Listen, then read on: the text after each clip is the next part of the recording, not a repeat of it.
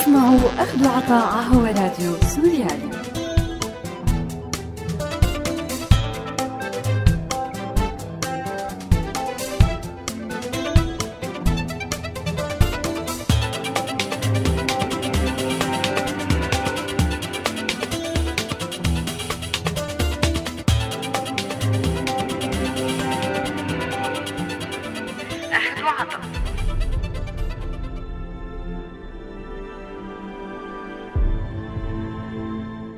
أعزائي المستمعين أهلا وسهلا فيكم. برحب فيكم أنا مايا بحلقة جديدة من برنامج أخذ وعطاء.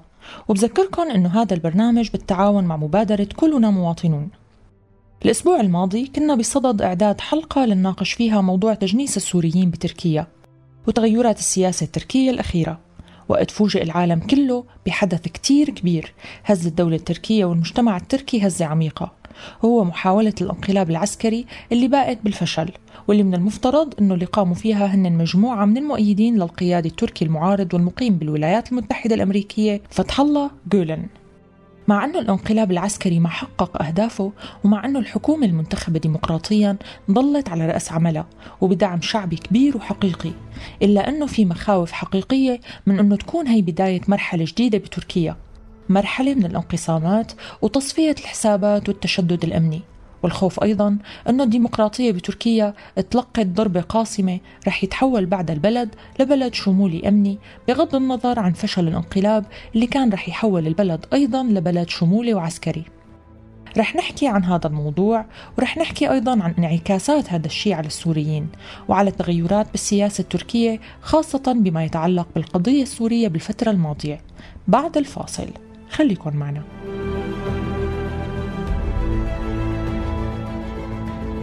أهلا وسهلا فيكم من جديد. بداية خلونا نبلش مع هذا الاستطلاع.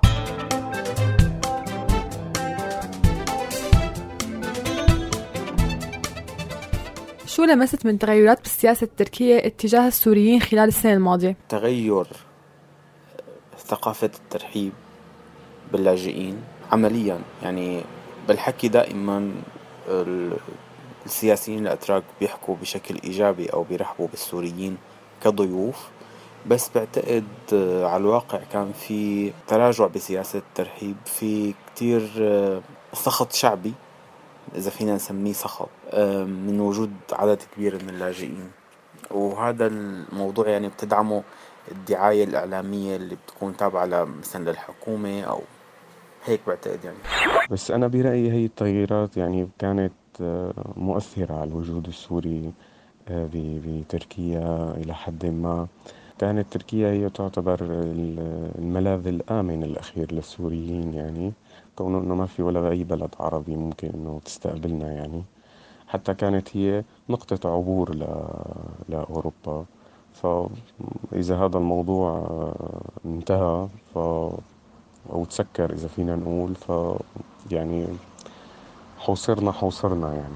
يعني كان واضح آه، تغيير السياسة التركية اتجاه آه، السوريين.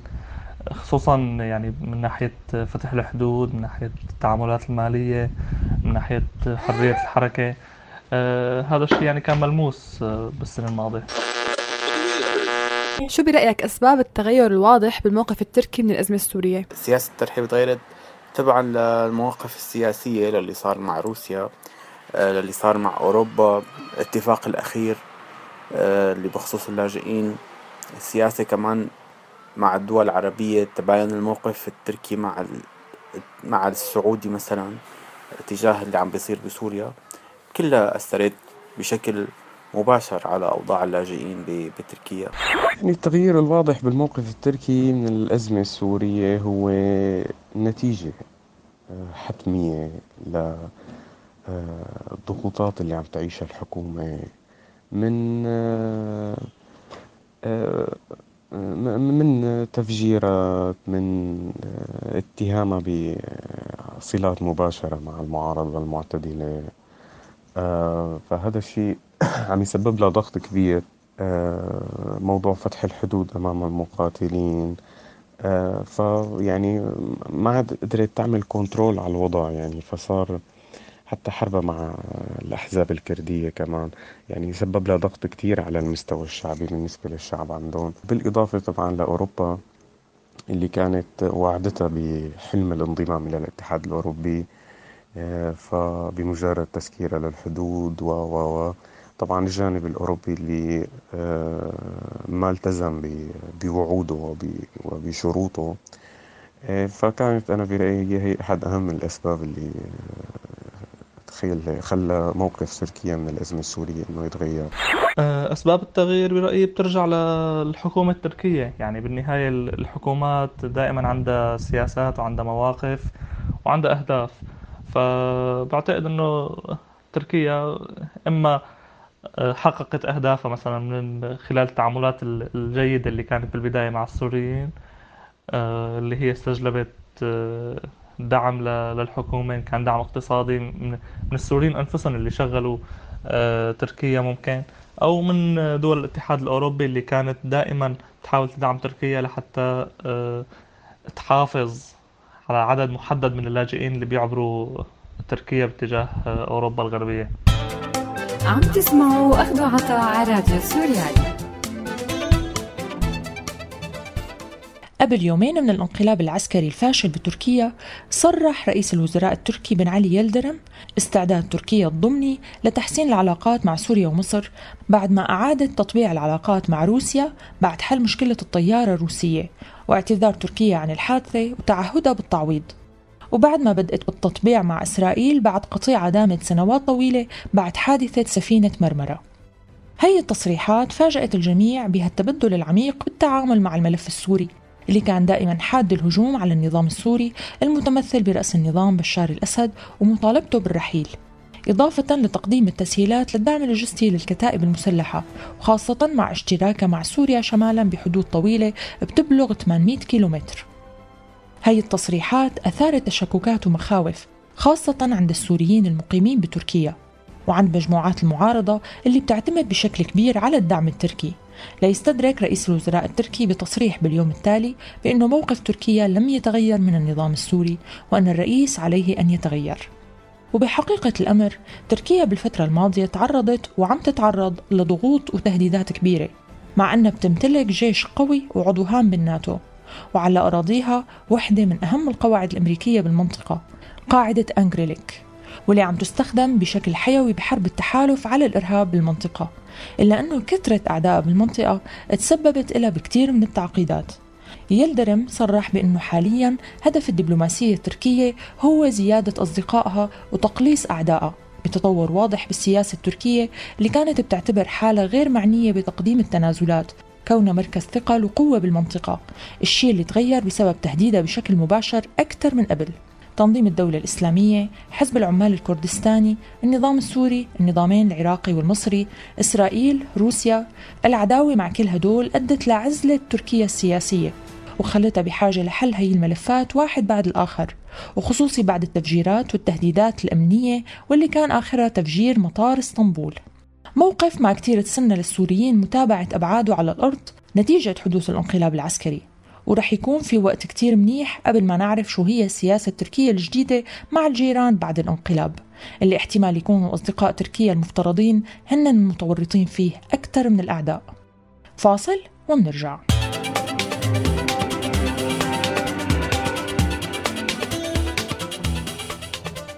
شو رأيك بمقترح تجنيس السوريين المقيمين بتركيا بالجنسية التركية؟ أنا بعتقد إنه مقترح التجنيس هو مقترح غير منطقي وغير عقلاني يعني ما نو بهيدي السهولة وما نو منطقي إنه حدا يقول إنه بدهم يجنسوا اللاجئين السوريين واللي هني مليونين.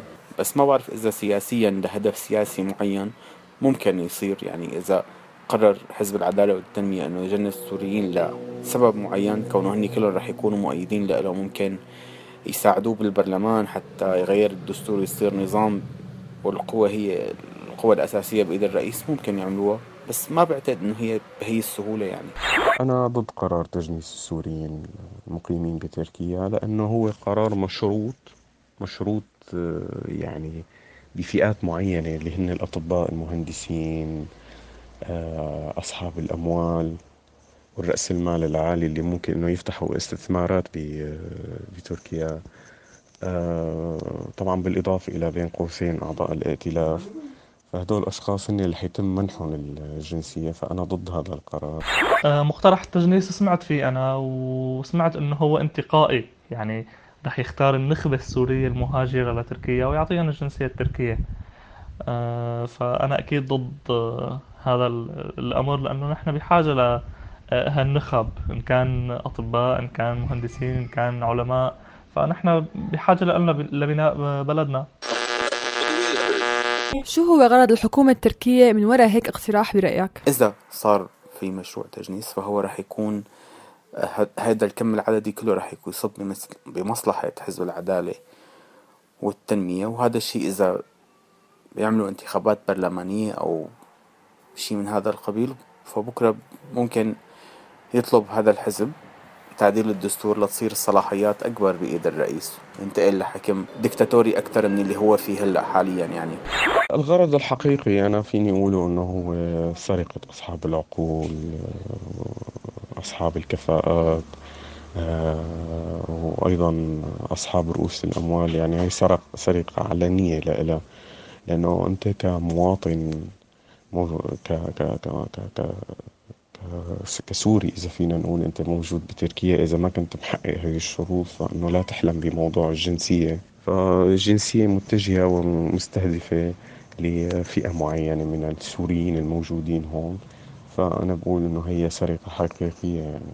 غرض الحكومة التركية بيتمثل بعتقد بإنه هن بدهم هالخامات العلمية هالخامات آه، من يعني من أطباء من مهندسين هن بحاجة لهم لحتى يرتقوا بالدولة التركية. آه، مو أكثر من هيك يعني. هل في حال تم تجنيس السوريين فعلا؟ هذا الشيء رح يخدم القضية السورية أم رح يسيء إلى؟ تجنيس السوريين بعتقد أبدا ما بيخدم القضية السورية بالعكس هو بيضر القضية القضية السورية. أه تجنيس السوريين يعني هدول السوريين ما عاد يرجعوا على أرضهم يعني صار عندهم أرض جديدة فبصيروا مهاجرين مثل الناس اللي راحت على أمريكا ما عاد رجعت من زمان كتير من مئة سنة وأكثر أو اللي راحوا على أمريكا الجنوبية. هذا جدا بضر القضية السورية بضر سوريا كبلد إنه إذا بكرة بتستخلص الحرب مين رح يرجع على سوريا يبنيها لسوريا نفس الشيء يعني وهذا بينطبق كمان على شروط اللجوء بأوروبا يعني كمان إذا إذا في حال آه تم تجنيس السوريين فهو أكيد ما حيخدم القضية ابدا لأنه نحن بالبلد بحاجة هي العقول. بحاجة هدول أصحاب الكفاءات لحتى نقدر نعمر البلد. طبعا بمرحلة ما بعد رحيل الأسد. أكيد أكيد يعني موضوع تجنيسهم ما حيخدم القضية لا بشكل آه، أو بآخر يعني. فأنا ضده لهالقرار. هذا الشيء رح يضر بالقضية السورية لأنه اللي رح يحصل على الجنسية بعتقد آه، رح ينسى آه، بلده ورح يصير مواطن تركي. يعني حتى لو كان هو من أصول سورية ولكن خلاص رح يصير مواطن تركي بيتمتع بحقوق المواطنين الأتراك وبالتالي رح ينسى قضيته السورية.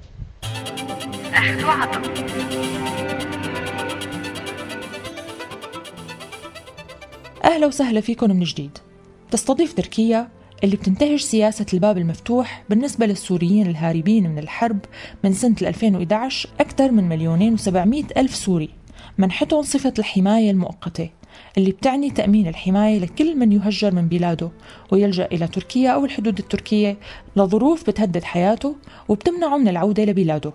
وبيشمل قانون الحماية المؤقتة الزوجة والأولاد كما بيقضي بمنح السلطات التركية حق البقاء للشخص المشمول بالقرار بتركيا حتى يقرر بنفسه العودة لبلده بدون أي إكراه. وتكفل الحكومة للمشمولين بالقانون حق التعليم والرعاية الصحية والحصول على المساعدات.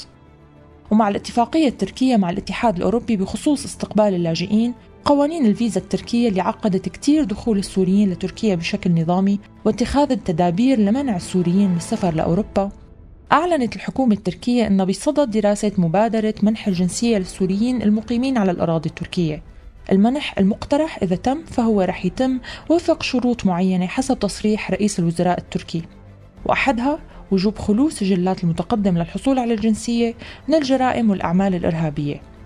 وبالقانون التركي بحق لأي شخص سوري أو غير سوري الحصول على الجنسية التركية بحالات التبني والزواج مع الإتراك والإقامة لمدة خمس سنوات بتركيا مع عدم مغادرة الأراضي التركية أكثر من ست شهور. وإثبات الأصول العثمانية. وممكن تمنح السلطات التركية الجنسية التركية بموجب قرار من مجلس الوزراء لمين بيقدموا خدمات جليلة للدولة التركية على الصعيد الاقتصادي أو العلمي أو الفني إلى آخره. بالنسبة للحالة السورية وفق تحليلات إعلامية في حال تابعت الحكومة بتنفيذ المقترح فرح يتم تخفيض مدة الإقامة لثلاث سنوات فيما يتعلق بتجنيس السوريين. وما رح يتم إلزام السوري بخدمة العلم إلا بعمر 18 ل 22 سنة في حال كان ما مؤدي الخدمة الإلزامية ببلده. مع وجود 3 ملايين سوري تقريبا بتركيا أكيد ما رح يتم تجنيسهم كلهم ولكنه رقم كبير بالنهاية. ومع المخاوف من الطلب من السوريين التخلي عن الجنسية السورية للحصول على الجنسية التركية اللي بتخليهم مواطنين أتراك لهم كل الحقوق الاجتماعية والسياسية وعليهم نفس الواجبات مثلهم مثل أي مواطن تركي. قديش رح تخدم هي الحركة كل من النظامين التركي والسوري حتى. الحكومة التركية رح تحصل على ناخبين جدد مؤيدين لها النظام السوري رح يخلص من مجموعة كبيرة من السوريين اللي أغلبهم معارضين له السوريين كأفراد ممكن هذا الشيء يسهل حياتهم بشكل كتير كبير. الكل رابح ما عدا المشروع الوطني بسوريا.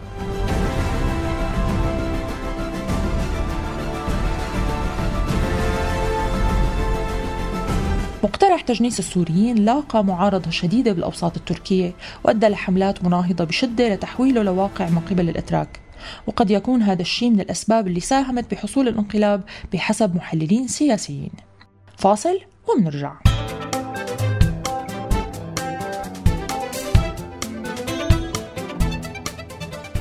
شو رأيك بردة فعل السوريين على الانقلاب التركي؟ مؤيدين كانوا أو معارضين؟ ردة فعل مبالغ فيها جدا. هلا هو أكيد الوضع التركي كثير متعلق بالوضع السوري؟ بس آه، طريقة تعاطي السوريين أو النشطاء لنفترض أو يعني أغلب السوريين اللي بيكونوا شوي لهم مشهورين على مواقع التواصل الاجتماعي مع الموضوع تعاملوا معه بطريقة كأنه كتير شي بيخصهم أكثر من تعاملهم مع القضية السورية. أه تعاملوا معه بشيطنة جزء منهم شيطن بشكل تام أردوغان مثلا أو حزب العدالة والتنمية وشكل تاني قدسه بطريقة رهيبة يعني إنه أنا بعتقد هي الطريقة هي اللي بتصنع طاغوت يعني هي اللي بتصنع ديكتاتور مثل عنا بسوريا. يعني نفس الطريقة اللي كانوا بيقدسوا فيها بشار الأسد وحافظ الأسد. يعني إذا فينا نقول إنه الموضوع مضحك يعني دائما دائما ردود الأفعال عم تكون مختلفة ما بين المؤيدين والمعارضين لقضية ما يعني مو مثل موضوع الانقلاب يعني. المؤيدين معتبرين إنه هذا الشيء لازم يصير من زمان كونه إنه تركيا هي طرف مهم بالحرب السورية. المعارضين بيقولوا لك لا إنه هذا النظام اللي موجود بتركيا هو النظام الصحيح القويم السوي الإسلامي اللي اللي حامينا واللي استقبلنا و و و. فيعني هي دائما ردود الأفعال بتكون مضحكة يعني. برأيي رد فعل طبيعي يعني. الانقلاب كان ممكن يأثر سلبا على السوريين اللي موجودين هناك. وعلى مبدأ اللي بتعرفه أحسن من اللي تتعرف عليه. فوجودهم آه، بتركيا متعلق بالحكومة اللي هي عم تقدم لهم. ولو كان لها مصالح ولكن هي بالنهاية عم تقدم لهم شيء بيحتاجوه للسوريين اللي موجودين هناك. فإذا اجى نظام آه، ما بيعرفوه فهن رح يصفوا مهددين. جزء من الانقلابيين هن كانوا آه، داعمين للنظام السوري وبالتالي ممكن يصير عمليات تسليم للضباط المنشقين عمليات ترحيل آه، للمعارضين وبالتالي يعني تضرر مصالح السوريين بشكل عام هل عندك شكوك حول كون الانقلاب خدعة؟ أنا شخصيا بميل إنه هو ما خدعة بس ك... وماني مع نظرية المؤامرة بس مت... يعني إنه هو سياسيا ما بظن إنه في انقلاب بصير بدون علم دول كبيرة ما بعتقد إنه خدعة لأنه ما مضطر حزب العدالة والتنمية يعمل هذا الشيء. حقيقة هو عنده شعبية كبيرة فما بعتقد إنه مضطر يساوي هي البلبلة بهذا الوقت.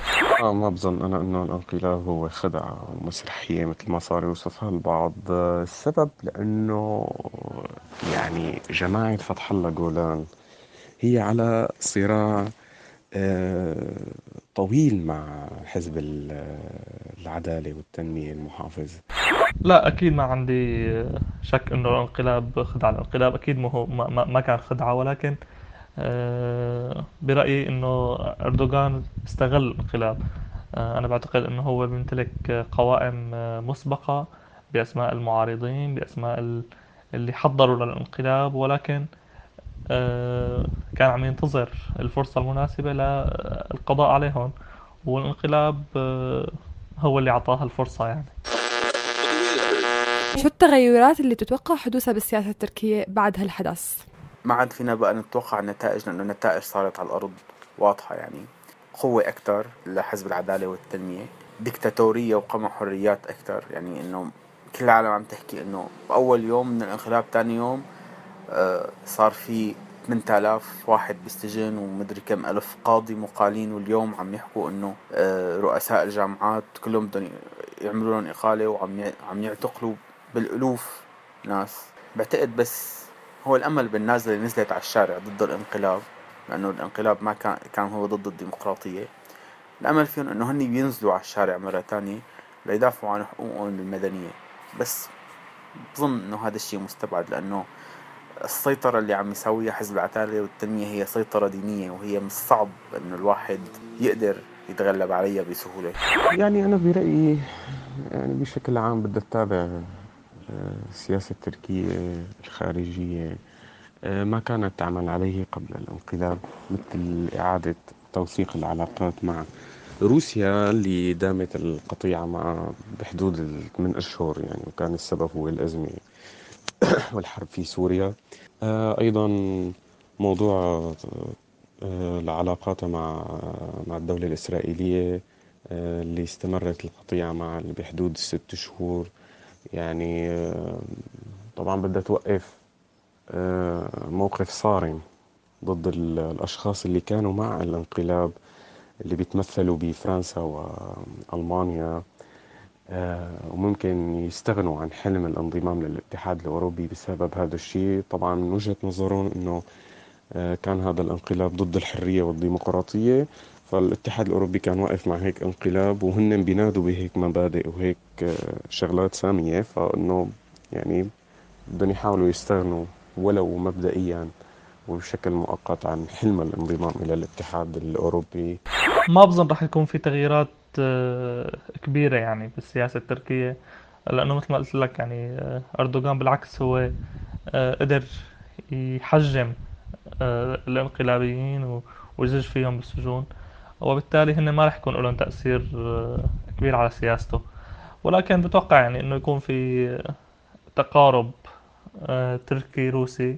وهذا الشيء رح يخفف من دعم المعارضة أو ما خلي خلينا ما نقول دعم لأنه ما في دعم صريح إنما خلينا نقول الأريحية اللي كانت عم تعمل فيها المعارضة من قبل تركيا. عم تسمعوا أخذ عطاء على راديو سوريالي بالساعات الأخيرة من 15 تموز سنة 2016 حبس العالم أنفاسه بسبب الأخبار اللي انتشرت عن وقوع انقلاب عسكري بتركيا للإطاحة بحكومة أردوغان. أخبار متسارعة عن تطور الأحداث بدأت بإغلاق الطرق الاستراتيجية بتركيا والسيطرة على أهم المؤسسات السياسية والعسكرية وانتشار العسكر بالطرقات العامة. كلها أوحت بدخول تركيا مرحلة جديدة بتشكل نقطة تحول كتير كبيرة بتاريخ المنطقة. كان من السهل الجزم بتعاطي واهتمام كل المجتمعات البشرية والدولية بهذا الحدث خاصة بالأوقات الحالية اللي عم يتأثر فيها العالم بشكل كتير كبير بالأحداث الداخلية بكل دول العالم. فاليوم أكثر من أي وقت سابق عم يتضح أنه أثر العنف والنزاعات السياسية هو أثر عالمي ما قدرت الدول بكل قدراتها العسكرية والأمنية تمنع حدوثه داخل أراضيها. مشهد عالمي شكل من العنف والتطرف ظاهرة عامة عم تهدد كل إنسان على وجه الأرض. تحليل ردود الأفعال داخل وخارج تركيا بيحمل عدد كبير من التقاطعات القائمة على مبدأ ما يحدث بتركيا الآن سيغير الخارطة الاجتماعية والسياسية لكل العالم. تركيا اللي كان لها دور أساسي بحسب محللين دوليين بتنامي ظاهرة داعش بسوريا والعراق من خلال تسهيل دخولهم للأراضي السورية والعراقية.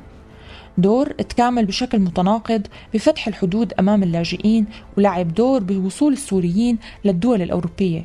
موقف نجم عنه أزمة حقيقية سياسية وإنسانية أظهرت خلافات كبيرة وعميقة داخل دول الاتحاد الأوروبي بملف اللاجئين وطرق حل العنف الدائر بالمنطقة. الصور الداخلية لموقف الشعب التركي من الانقلاب وتجاوبه مع دعوة أردوغان للخروج ومواجهة الانقلاب العسكري مفهوم بالنظر لآلية تشكل الوعي التركي وموقفه الرافض للانقلابات العسكرية نتيجة التجارب المتعددة مع الانقلابات اللي حدثت بتركيا واللي كانت سبب الظروف الاقتصادية والإنسانية والاجتماعية السيئة اللي عاش الشعب بتاريخ تركيا الحديث.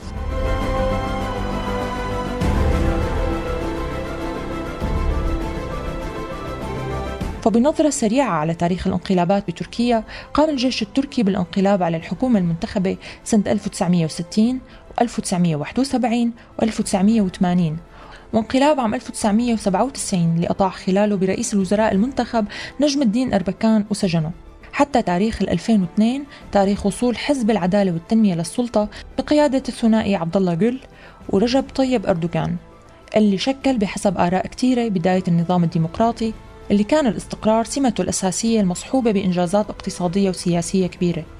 بالرغم من بعض المحاولات الانقلابية للجيش واللي فشلت جميعها وكان آخرها عملية خطة القفص عام 2009 من قبل القوات البحرية وتم على أثرها محاكمة أكثر من 80 ضابط كبير بما فيهم الأدميرال المتقاعد أحمد فياض. وبالتالي كان الشعب مدرك بشكل كبير للعواقب اللي رح تواجهه نتيجة الانقلاب الأخير. وكان هالشي سبب أساسي لتجاوب المجتمع بشكل كبير مؤيدين معارضين لدعوة مواجهة الانقلاب اللي كان ممكن يكون خروج عفوي بالنظر للطابع الوطني اللي كان سمة أساسية للتظاهرات المناهضة للانقلاب واللي حمل خلال الشعب العالم التركي وما ظهرت فيها أي صورة للرئيس أردوغان. ظاهرة لفتت أنظار كل المتابعين لمجريات الأمور. أما الصورة الخارجية وتحديدا مواقف السوريين فحملت الكثير من التجاذبات المرتبطة بشكل أساسي بالانقسامات السياسية بالمجتمع السوري. واللي غذى بعضها تجاذبات دينية واضحة ظهرت بتقديس شخص الرئيس أردوغان كقائد عالمي لدولة إسلامية. قسم من السوريين هللوا واحتفلوا بخبر سقوط أردوغان واعتبروه عقاب على موقفه من النظام السوري والقضية السورية. ودوره الأساسي بالحرب ودعم المجموعات المسلحة والكتل السياسية المعارضة للنظام بسوريا.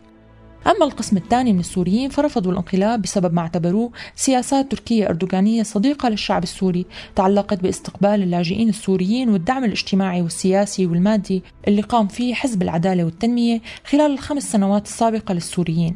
مع إهمال الصفقة التركية مع الاتحاد الأوروبي المتعلقة بقضية منع وصول اللاجئين للدول الأوروبية وإجبارهم على الرجوع لتركيا بشكل نظمته اتفاقية مقايضة للاجئين من نفس البلد. تناسي هي الحادثة كان بجزء منه نتيجة لموقف سياسي أعلن أردوغان مؤخرا تعلق بتنظيم عملية تجنيس اللاجئين السوريين المقيمين بتركيا. مواقف متناقضة بتأسس إلى مصالح سياسية بعيدة كل البعد عن المصلحة والحقوق الإنسانية للبشر حول العالم. عم تسمعوا أخذ عطاء على راديو سوريالي انقلاب تركيا جاء بحسب محللين سياسيين بمثابة الطعنة الهدية. طعنة قلبت الموازين السياسية الداخلية والدولية لصالح أردوغان الممثل السياسي لحزب العدالة والتنمية الحاكم بتركيا. انقلاب شكل فرصة كبيرة لأردوغان بحسب رأي كتار للتخلص من خصومه المعارضين لسياساته داخل المؤسسات التعليمية والقضائية والعسكرية لدرجة دفعت التحليل السياسي لاعتباره انقلاب مدبر من قبل أردوغان نفسه. إما عن طريق التخطيط المباشر أو تجاهله في حال المعرفة فيه والتحضير المتقن للقضاء عليه والاستفادة منه. إلا أنه الخوض بالموضوع من الصعب كتير يخلق إجابات واضحة وحقيقية عن الشيء اللي صار وإن كان بحد ذاته وبحال صحة التحليل بشكل احتيال على الشعب التركي والمخاطرة بأرواح مجتمع وطني قدم كل التضحيات لتطوير بلده وكان واعي بطريقة تعاطيه مع الحدث الأهم بتاريخه حدث حماية الديمقراطية بمواجهة انقلاب. أعقبه سياسات عالجت انقلاب عسكري على الديمقراطية بانقلاب مؤسساتي ممنهج على الديمقراطية وقع هالمرة وبسرعة كبيرة من قبل المؤسسات المعنية بحماية وترسيخ الديمقراطية وحقوق الإنسان واللي قطعت تركيا فيه خطوات مهمة بالفترة الحديثة. أقل من عشرة أيام على الانقلاب العسكري قامت خلال الحكومة التركية باعتقالات كبيرة طالت المؤسسات العسكرية والتعليمية والقضائية اللي بتشكل أكبر مخزون للموارد البشرية وبتلعب دور كبير بتطور المجتمع وترسيخ الديمقراطية وحماية الحريات السياسية والاجتماعية. عملية عكست مخاوف دولية وإقليمية حول ردود فعل حكومة أردوغان من الانقلاب العسكري. آلاف العسكريين والقضاة ورؤساء الجامعات والمدرسين تم اعتقالهم وتقديمهم لمحاكمات رح يواجهوا فيها عقوبة الإعدام بعد تعليق تركيا العملة بالاتفاقية الأوروبية لحقوق الإنسان الموقعة بعام 2004 بإطار التحضيرات لدخولها بعضوية الاتحاد الأوروبي. وبالرغم من كل الفرص المتوفرة للبدء بحوار سياسي واجتماعي مثمر بين حزب العدالة والتنمية وبين الأحزاب والمجتمع التركي اللي بيتمتع بتجربة سياسية متقدمة كاعتراف بالامتنان للموقف الوطني اللي اتخذه المجتمع التركي لمواجهة الانقلاب بتشير التحليلات والوقائع بأنه الشكر تم ولكن بشكل شكلي وتحت الضغط وجه من خلاله أردوغان رسالة واضحة بأنه لا مكان للمعارضين لسياسته وبأنه مرحلة التعددية السياسية انتهت وصارت من الماضي هل الشعب التركي هو اللي لعب دور بفشل الانقلاب؟ وقديش حجم هذا الدور؟ هل رح يستمر الوعي الشعبي بتركيا برفض كل شيء بيهدد الديمقراطية وبيرفض كل السياسات اللاحقة للحكومة التركية اللي بتهدد بدور الإرث السياسي والاجتماعي اللي تم بناؤه بالسنوات السابقة؟ أم رح يختار السكوت ويرضخ لجو الرعب والخوف اللي فرضته سياسة حالة الطوارئ اللي تم إعلانها مؤخرا أسئلة مشروعة بزمن عم يشهد العالم فيه حالة كبيرة من التناقض واللعب بمصالح الشعوب زمن تحولت فيه السياسة بلاعبيها الحاليين لمؤسسة ممنهجة بتعمل ضد مصلحة الشعوب الحقيقية وحولت الشعوب لمجموعات متصارعة ومتعادية.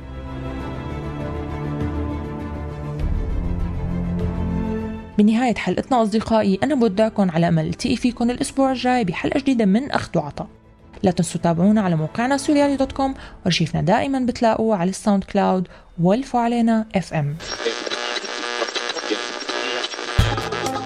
عم تسمعوا أخذ وعطاء راديو سوريالي.